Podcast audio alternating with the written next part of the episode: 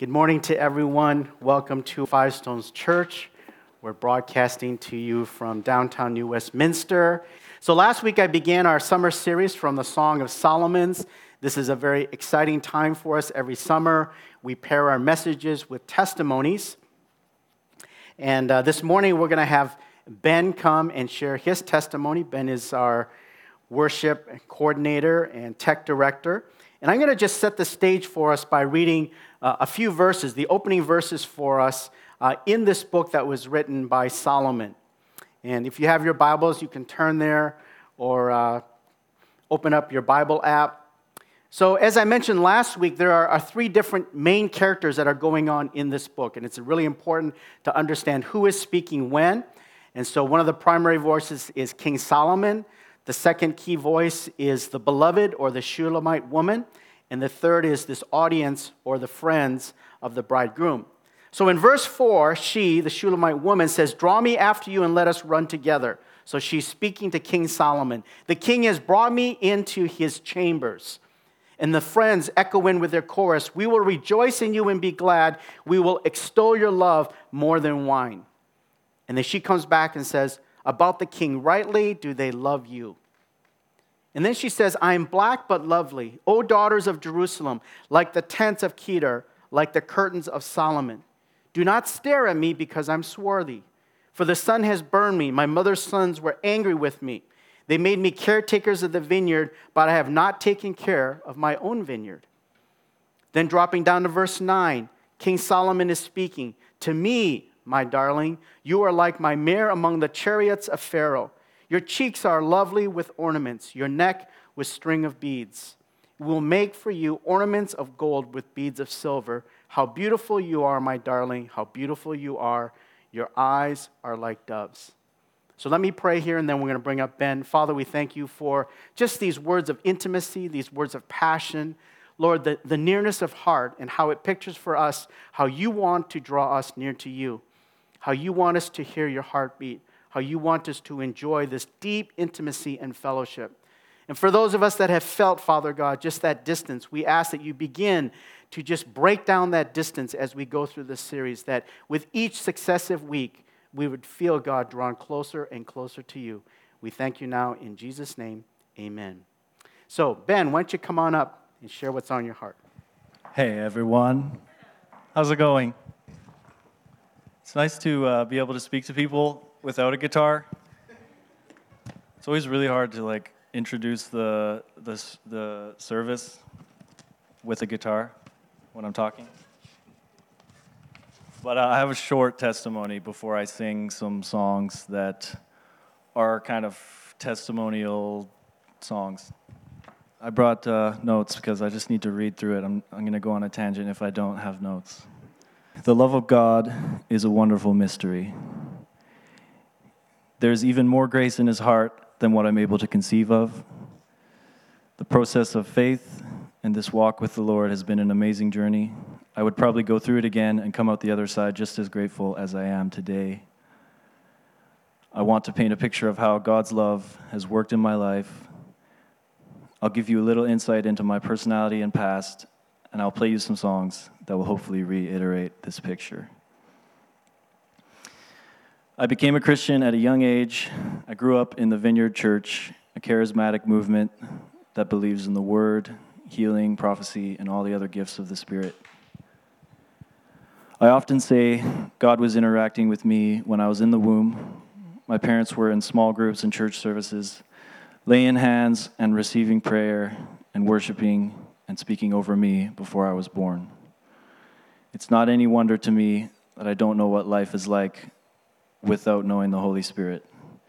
I do, however, know what it's like to be distant from Him, to be running from Him, or to be ignoring Him.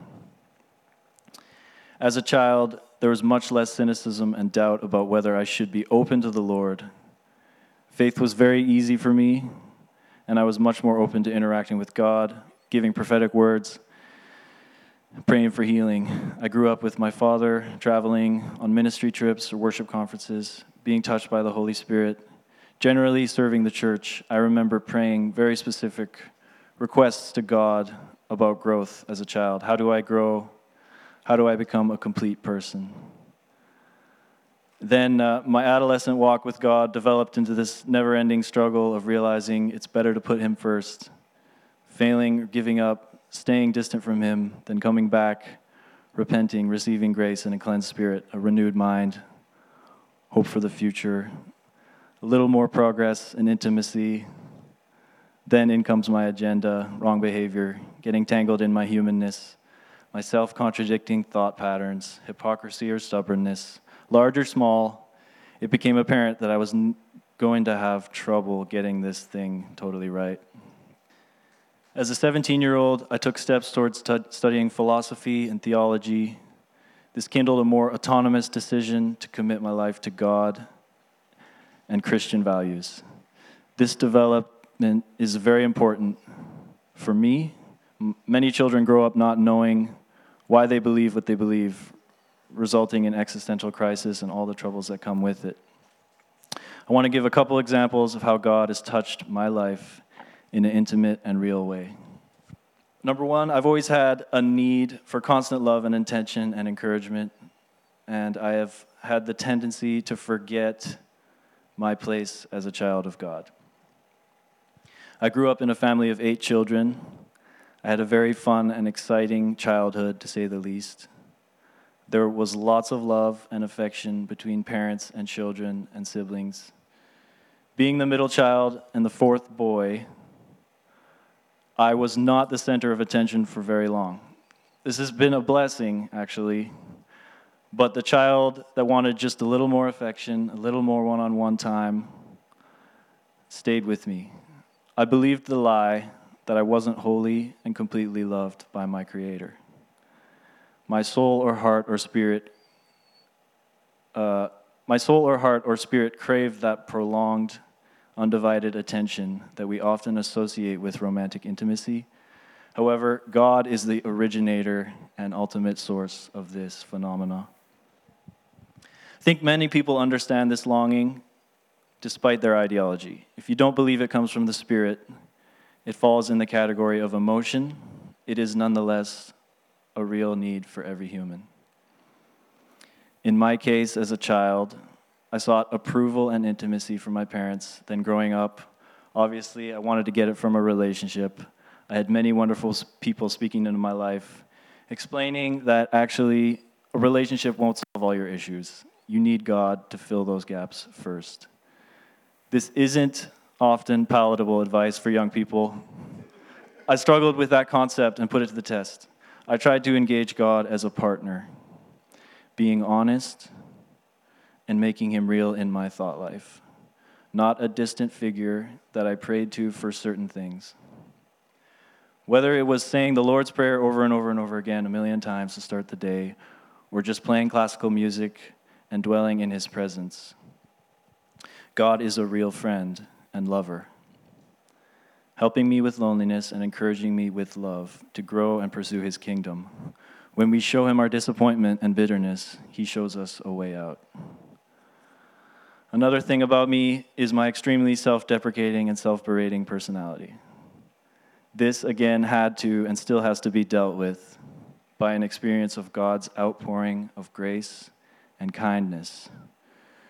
We're talking about a spiritual experience that can change my perspective heal wounds that are not physical, or just generally make me feel loved and accepted. It is also a psychological process of learning self love, but again, the Father is a part of that, and I get the correct image of myself from Him. The only source that can deal with our deepest needs is God. The more I allow God to take first place, to fill gaps, to take up space in my life, the more and better fruit appears in my life. The more emotional peace I have, there's more excitement, there's more efficiency, more joy, more hope. All this crazy woo woo Holy Spirit stuff I'm talking about has a real effect in real life. I personally usually cry when God touches me. Um, there's just a nervous knot in my chest, and it just gets really warm, and I just get overcome with emotion and I start crying a lot. I'm surprised I'm not crying right now, actually. This is great. Um, It makes it way easier to read through this. Um, the other more passive tendency is laughter, joy, and excitement. The joy of the Lord is our strength. It's a phrase that uh, becomes trivial because we say it all the time, but it's something that I dwell on a lot, and it's taken on even more meaning to me in 2020, and I hope to never forget it. What I just explained, it's uh, only a small snapshot um, into how God has moved in my life tangibly. Um, I was trained to talk to God as often as I want, which is pretty much all the time, consoling in Him with my thoughts, often being very honest and brash about what I see, what I'm thinking about, and I'm always undergoing trials that I know He wants to resolve and finish. Along the way, I might impatiently complain, or I'll be content and thankful, or I'll take courageous steps towards Him, then maybe a step back, maybe some more complaining until I repent, get a reset, and then I'm happy to say I'm trending in an upward direction as He helps solidify my place as His child. Uh, the songs I'm going to share have depictions of this kind of push and pull or this struggle. Uh, generally, in all the music I play, I feel I'm interacting with God. Um, but especially music that's directed at Him or played for Him is usually when I feel His presence the strongest. I also find His presence through reading the Word and many other things if I choose to be aware of Him. Receiving His love often starts with repentance and acknowledgement that nothing else will satisfy, and a rejection of my own ways. All throughout my life, when I cry out, He always responds. He will not respond the way I planned. Nonetheless, He pours out His love on me. Through trials, He pours out His love through comfort, simple spiritual comfort.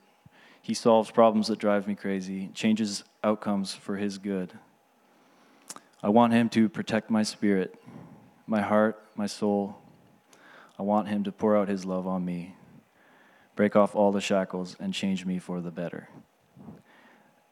Amen. So that's all I'm going to talk for right now. Uh, I'm going to sing some songs. Give me 30 seconds and I'm going to plug my guitar in.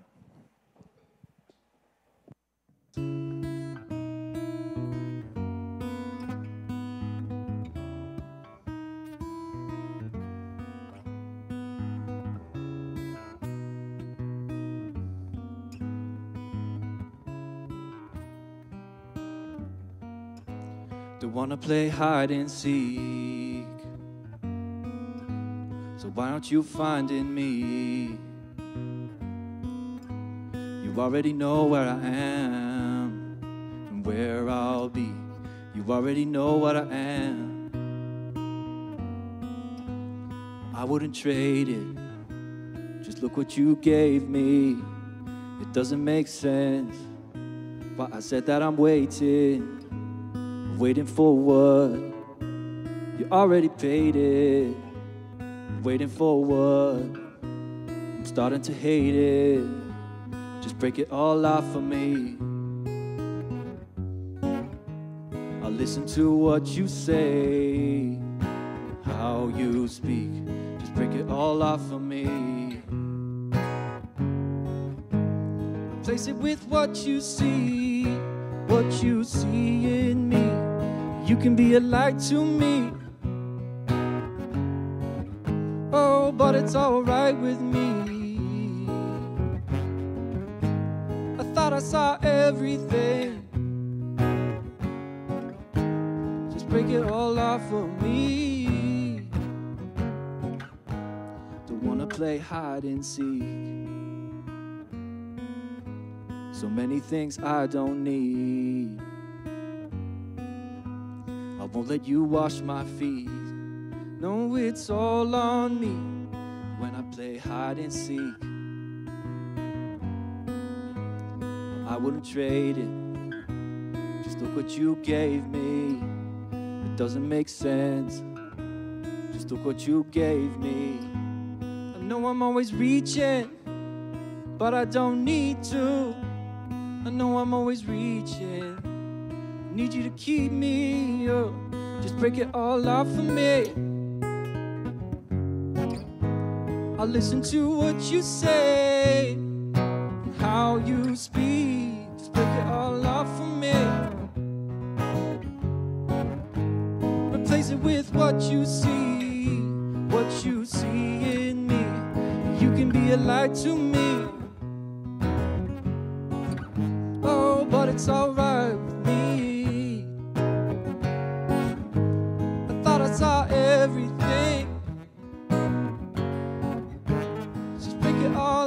me. I know I'm always reaching. I need you to teach me. Always been striving. I need you to keep me up. Just break it all off for me.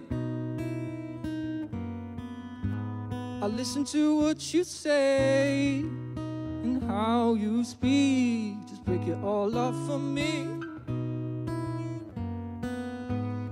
Replace it with what you see, what you see in me. Thank you, thank you, thank you, thank you. Great. Uh, next song is called Gratitude. Um, it's a little bit obscure. It's a weird song. It's more like a prayer or a letter or poetry. I mean, it'll sound like a song, kind of. Uh, yeah.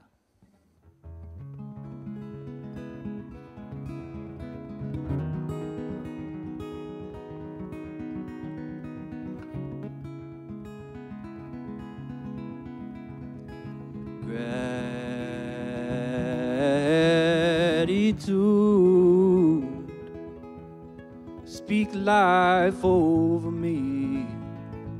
Put me on your shoulder. I'll turn again to you. I shall see, see it all one day. No one knows,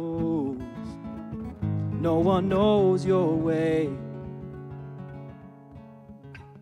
Running in circles all this time. I need you to change my frame of mind.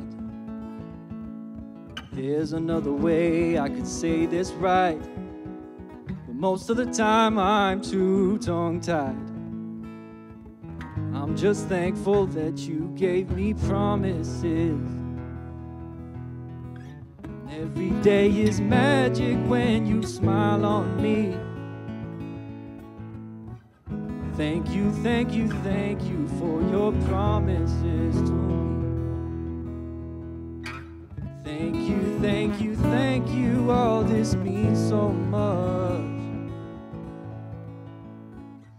Keep me in your sight. I'll still fall short when it's over. Keep on trying through the night. That's the least, the least I owe you. I still complain from time to time. I could not ask for better life. You bless me more than I could desire. I take it for granted every time. Trying to find a way to say this right. But most of the time I'm too tongue tied. I'm just thankful that you gave me promises. Every day is magic when you smile on me. Thank you, thank you, thank you for your promises. Thank you, thank you, thank you. All this means so much. Every day I can't forget your promises. Every day is magic when you smile on me. thank you, thank you for your promises to me. Thank you, thank you, thank you. All this means so much to me. Cool. Awesome. Okay. This next one, I call it uh, Song of Benjamin. Because uh, I was thinking of this time writing these songs, knowing I had to write uh, these songs. And um, I tried looking at the text of Song of Solomon to find stuff that like was gonna work.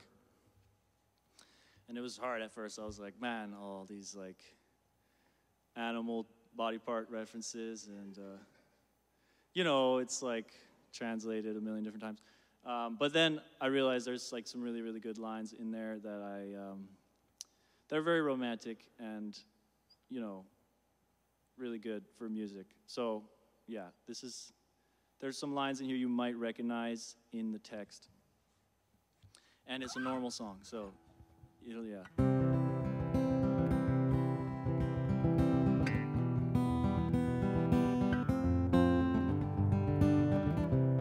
The other two songs, I'm to say, I was I was speaking kind of as a child of God to God. This one is more of a interplay of like, you don't really know who's speaking to who. If I'm, if the bride is speaking to the groom or, or, or not, you don't really know.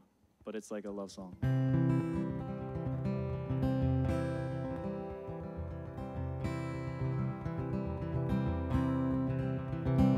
Promise me you'll wake me up I cannot miss the sun.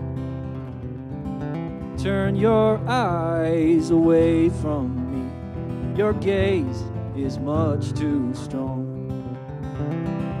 For your voice is sweet as wine, in you there is no flaw.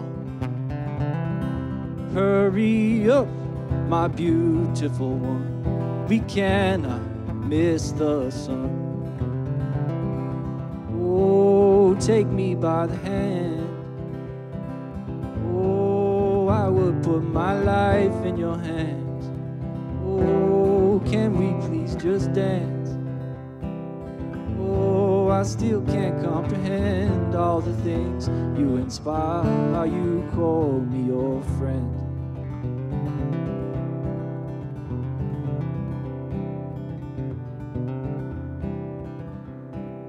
Won't you come away with me, my darling, till the end? Take me to that place once again. I'm breathless, I can't stand.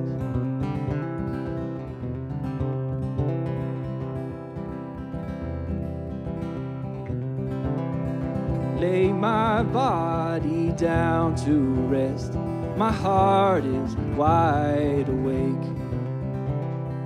I feel helpless when I stand beside you and your grace.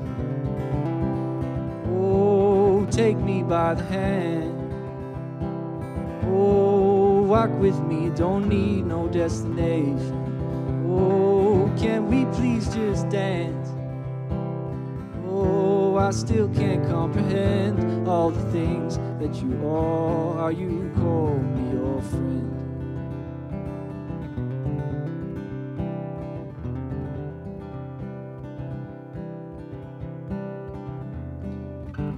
Promise me you'll wake me up when I'm not listening. Promise me that you'll shake me out my stubborn, silly ways. Draw me in the notes that you take. Don't wait for time to fly. I insist that your pale blue eyes won't fade from out my mind. Oh, by the hand? Oh, I would put my life in your hands. Oh, can we please just dance? Oh, I still can't comprehend all the things that you are, how you call me your friend. Take me by the hand. Oh, just walk with me, don't need a destination. Oh, oh, I still can't comprehend all the things that you are, how you call me your friend.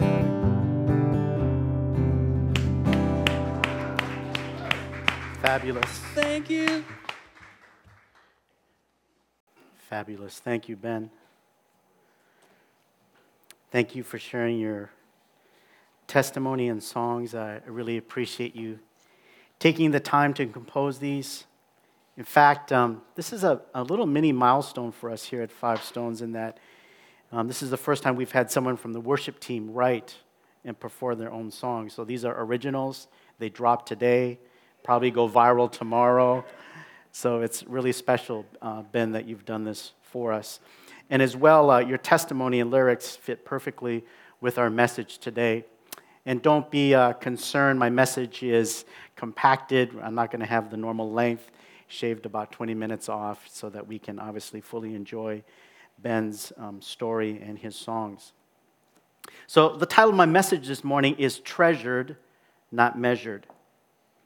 And as we've heard um, through Ben's story and lyrics, so much of our struggle and our walk with God is understanding how much He truly loves us. We have a hard time understanding how much He treasures us when we're constantly measuring ourselves. We have a hard time grasping the unconditional love of God because we're so conditioned to experiencing love in a conditional way. We live in a conditional world. This is one of the great consequences of the fall. When Adam and Eve fell into sin, they lost their ability to be treasured. They could only fathom God's love on the basis of if they were good enough. Another way to say this is that we fell from a system of faith into a system of works and religion. We're constantly coming to God with our fig leaves because we're afraid of what God will do with our weaknesses and shortfalls and sins.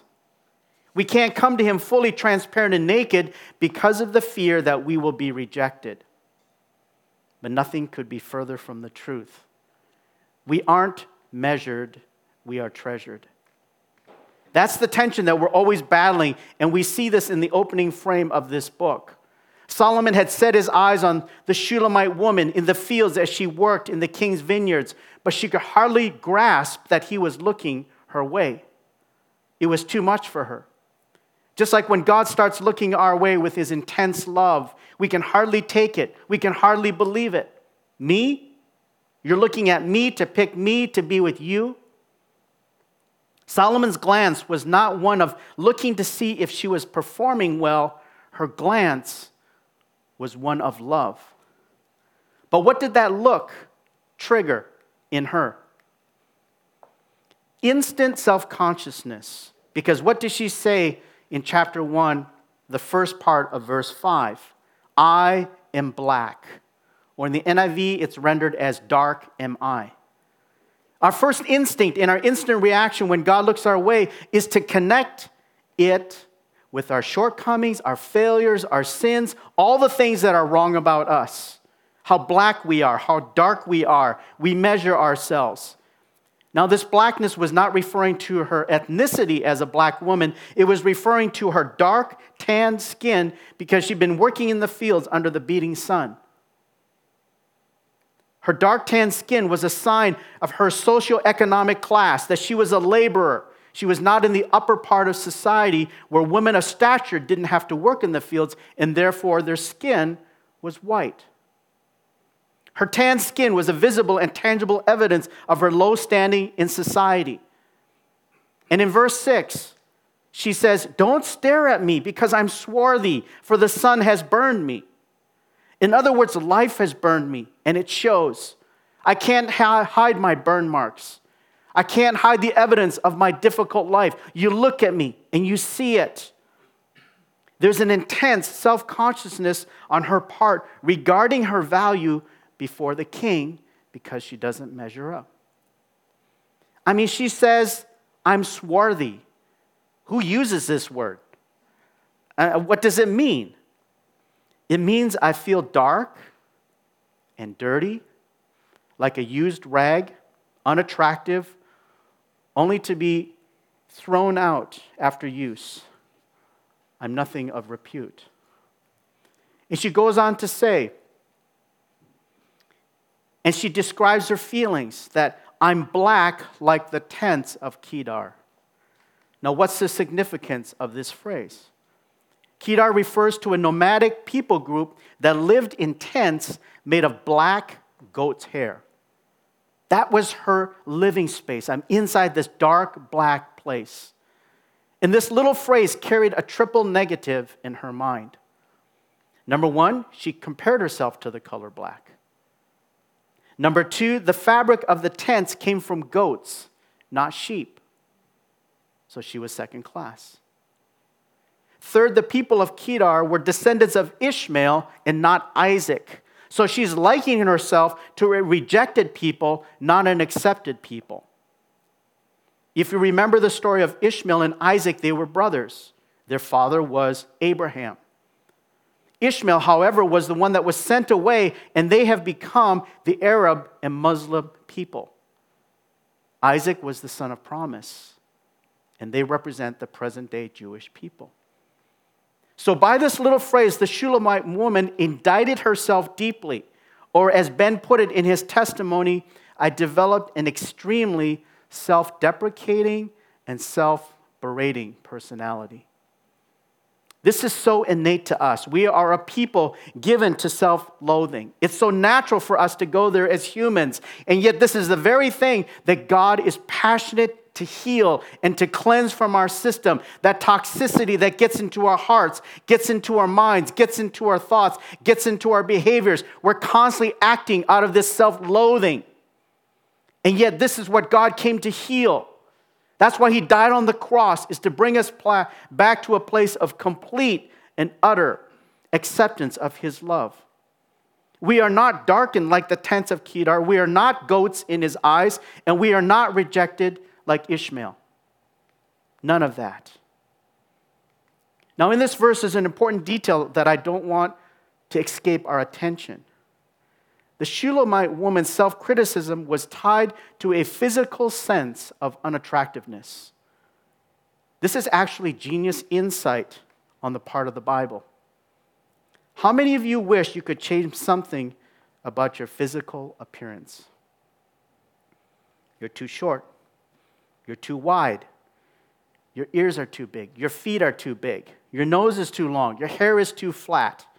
Your body shape is not right. Your eyes are too far apart. When you gain weight, it goes to your neck and you get a double chin. You're balding. And on and on, the list is endless. I remember listening to an interview one time with actress Jennifer Garner after her breakout role in a TV series called Alias.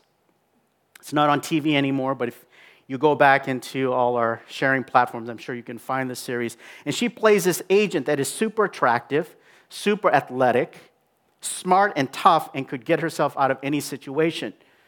Almost like 007, except a female version. I was listening to this interview, and she was asked by the interviewer, was there anything that she didn't like about herself on screen because all the guys were swooning over her? And she said, When I run, in the action scenes, I look like a duck. I thought that was a very funny statement because she was so self conscious about it. And the next time I saw her run on TV, sure enough, it did look like she was running like a duck. Do you wish you could change a physical trait about yourself? If so, what would it be? The rejection of our physical attributes greatly affects our sense of self and self esteem.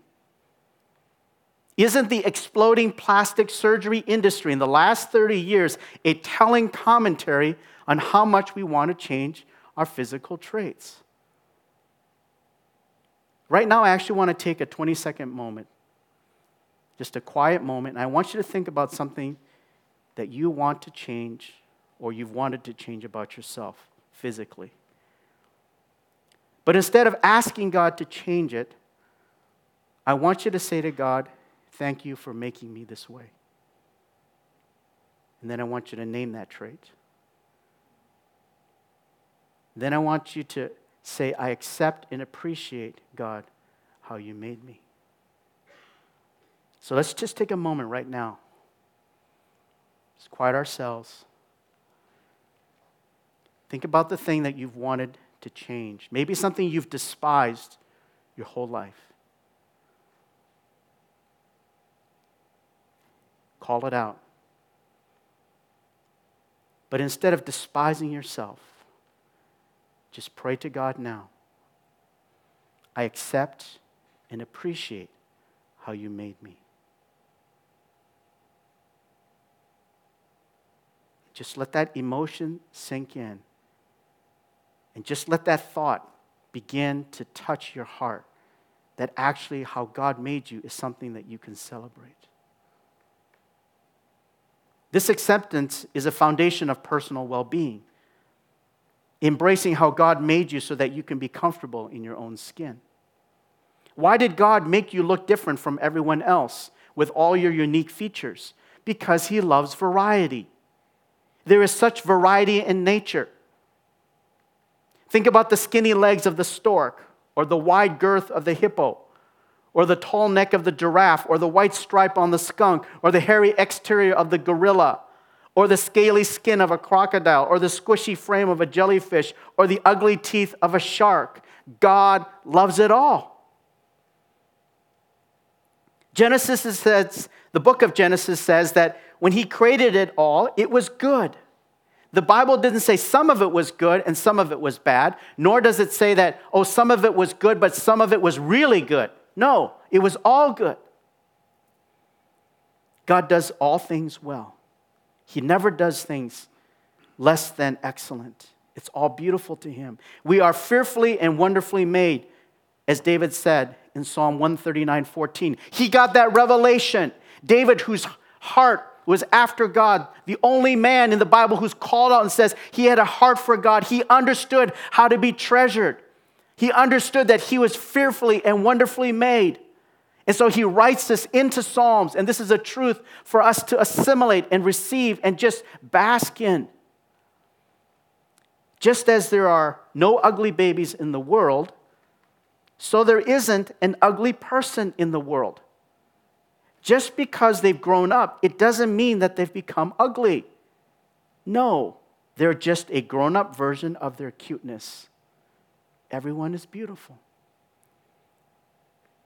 So the Shulamite woman feels ugly and dark and black, but there's a conflict. There's a part of her that feels lovely.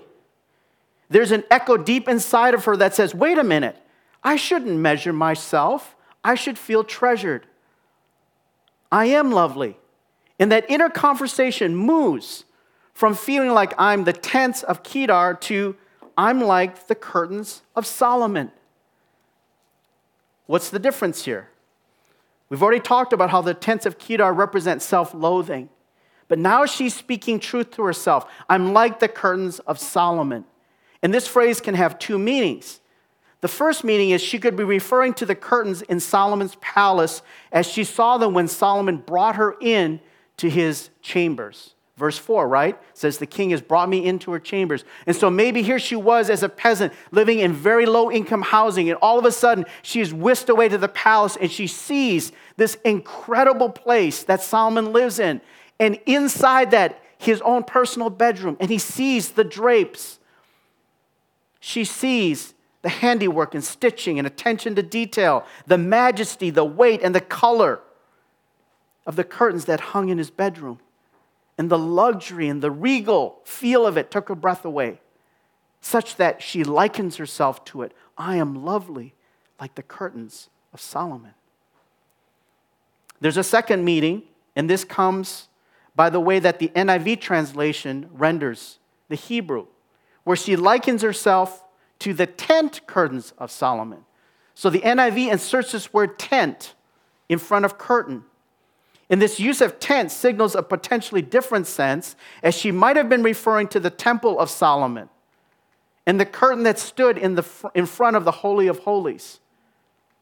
In this case, the Bible gives a very clear description of that curtain and its significance. That veil, that curtain, was made of fine linen, speaking of the righteousness of the Lord Jesus Christ. There were three special colors that were woven into this veil blue, which is the color of heaven, and Jesus Christ as the one that grants eternal life. There was the color purple, the color of royalty, Jesus Christ as the King of Kings. And there was scarlet, that red color, crimson color, the color of sacrifice, Jesus Christ as the Lamb of God. The Shulamite woman, in calling on this metaphor, now sees herself in Christ. See, she's, she sees herself as a new creation. This is a very powerful analogy. But whether the Shulamite woman had the first or second meaning in mind when she said that she was lovely, it still points to something powerful and transformational. There's a second opinion at work here.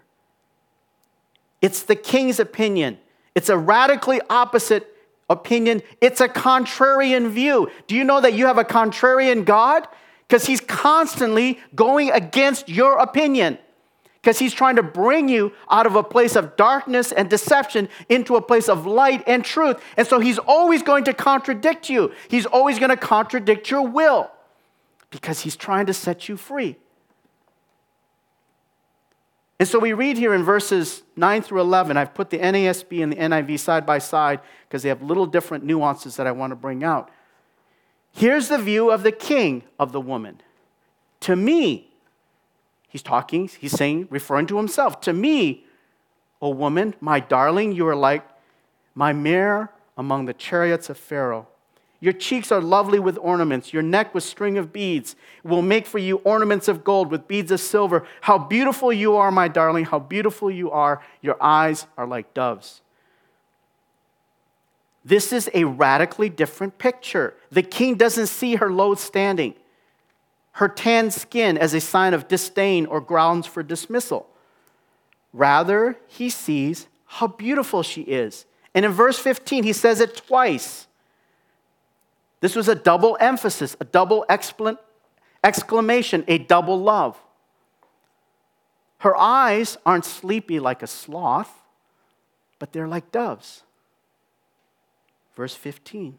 Her cheeks aren't droopy and lacking in muscle tone, but lovely with ornaments. Verse 10. Her neck is not thick like a tree trunk, but perfect for a string of pearls. Her ears are not flappy like an elephant, but perfect for earrings of gold studded with silver. And she's not a mule or a donkey, but like a majestic mare in Pharaoh's army, shimmering in the glorious day, a thing of beauty how differently God envisions us. He sees us adorned, while we see ourselves unworthy to wear the jewels. Friends, these are the thoughts of Jesus Christ towards us. They are truth. We see one thing, but God sees another.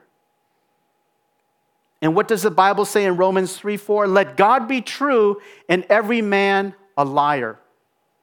If you hold on to your measured view of yourself, you make God to be a liar, and the truth will not set you free. But if you receive by faith God's picture and feelings for you, that truth will set you free. Like Ben sang, break it off from me, replace it with what you see in me. I love the, the kind of violence in that phrase. Break it off from me. Yeah, break it off from me. Don't just lightly take it off. No, break it off. And replace it with what you see in me. That's what we need is we need a thought transplant. We need a brain transplant. We need his thoughts and his words to come in here. That's why Romans 12 says, "Be transformed by the renewing of your mind because we are a fruit of how we think." And so nothing will change unless our thoughts change. So break it off from me. Replace it with what you see in me. We also heard him sing, When I look at what you gave me, it doesn't make sense. You're the Shulamite woman, and King Solomon is looking at you. You go, What? No way. This, this can't make sense. He's married to queens and princesses, and they have political alliances because he's married the daughters of other kings in the region. And now he's looking at me. This makes no sense. We heard Ben sing, I need you to change my frame of mind.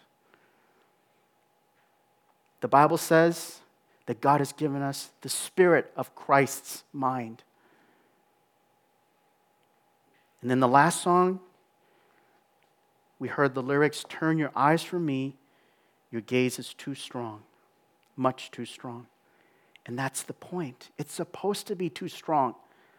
We are meant to be overwhelmed. God is an overwhelming God. He loves to overwhelm us.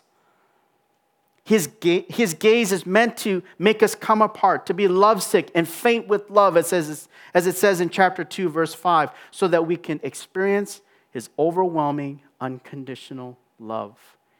We are treasured, not measured. That's the miracle of Christianity. That's the journey of revelation that we're on. So, Father, we come before you right now. And I pray that the truth of these verses in the first chapter of Song of Songs would begin to land on us. And it begin to soak our hearts and go into our hearts, God, like rain on dry ground. I pray that you would begin to turn things around in our lives as we truly receive by faith that this is your heart towards us. This is a revolutionary message. We were born into sin. We were born into darkness. There's no way that we can understand or apprehend these thoughts. But by your Spirit, God, you unveil and you open our eyes to see how we are indeed treasure. We are the apple of your eye. And you're restoring us back to the Garden of Eden so that we can have free flow fellowship, completely transparent and naked, 100% of the time. And this morning, if you have tuned into our broadcast and you've been on a journey with Jesus and you, you're not quite sure about this God, I want to invite you to surrender your life to Jesus Christ. To say, This is the day, this is the moment, this is the service where I say yes to Him because I believe what the Bible says about His love for me. And the scripture assures us that when we give our life to Him, our sins will be cleansed and He will put us on a path of joy and peace and righteousness because that's His kingdom. So, as I close in prayer, and if you want to give your life to Jesus, then just say, Jesus, make me your son, make me your daughter. I give my life to you. For those of us that have been touched by the Holy Spirit in these few minutes and a, and a, and a touch of healing has come to your heart, then lay hold of that healing and run with it because that's what God wants to do is to heal and heal deeply and heal more deeply and heal to the greatest depths of our hearts so that we are free from self loathing. We are free from self deprecation. We are free from self hatred, and we can walk in the glory of His love. Receive that healing. Holy Spirit, come. Breathe, breathe, breathe right now. Liberate. Liberate the prisoners right now. Come, Holy Spirit.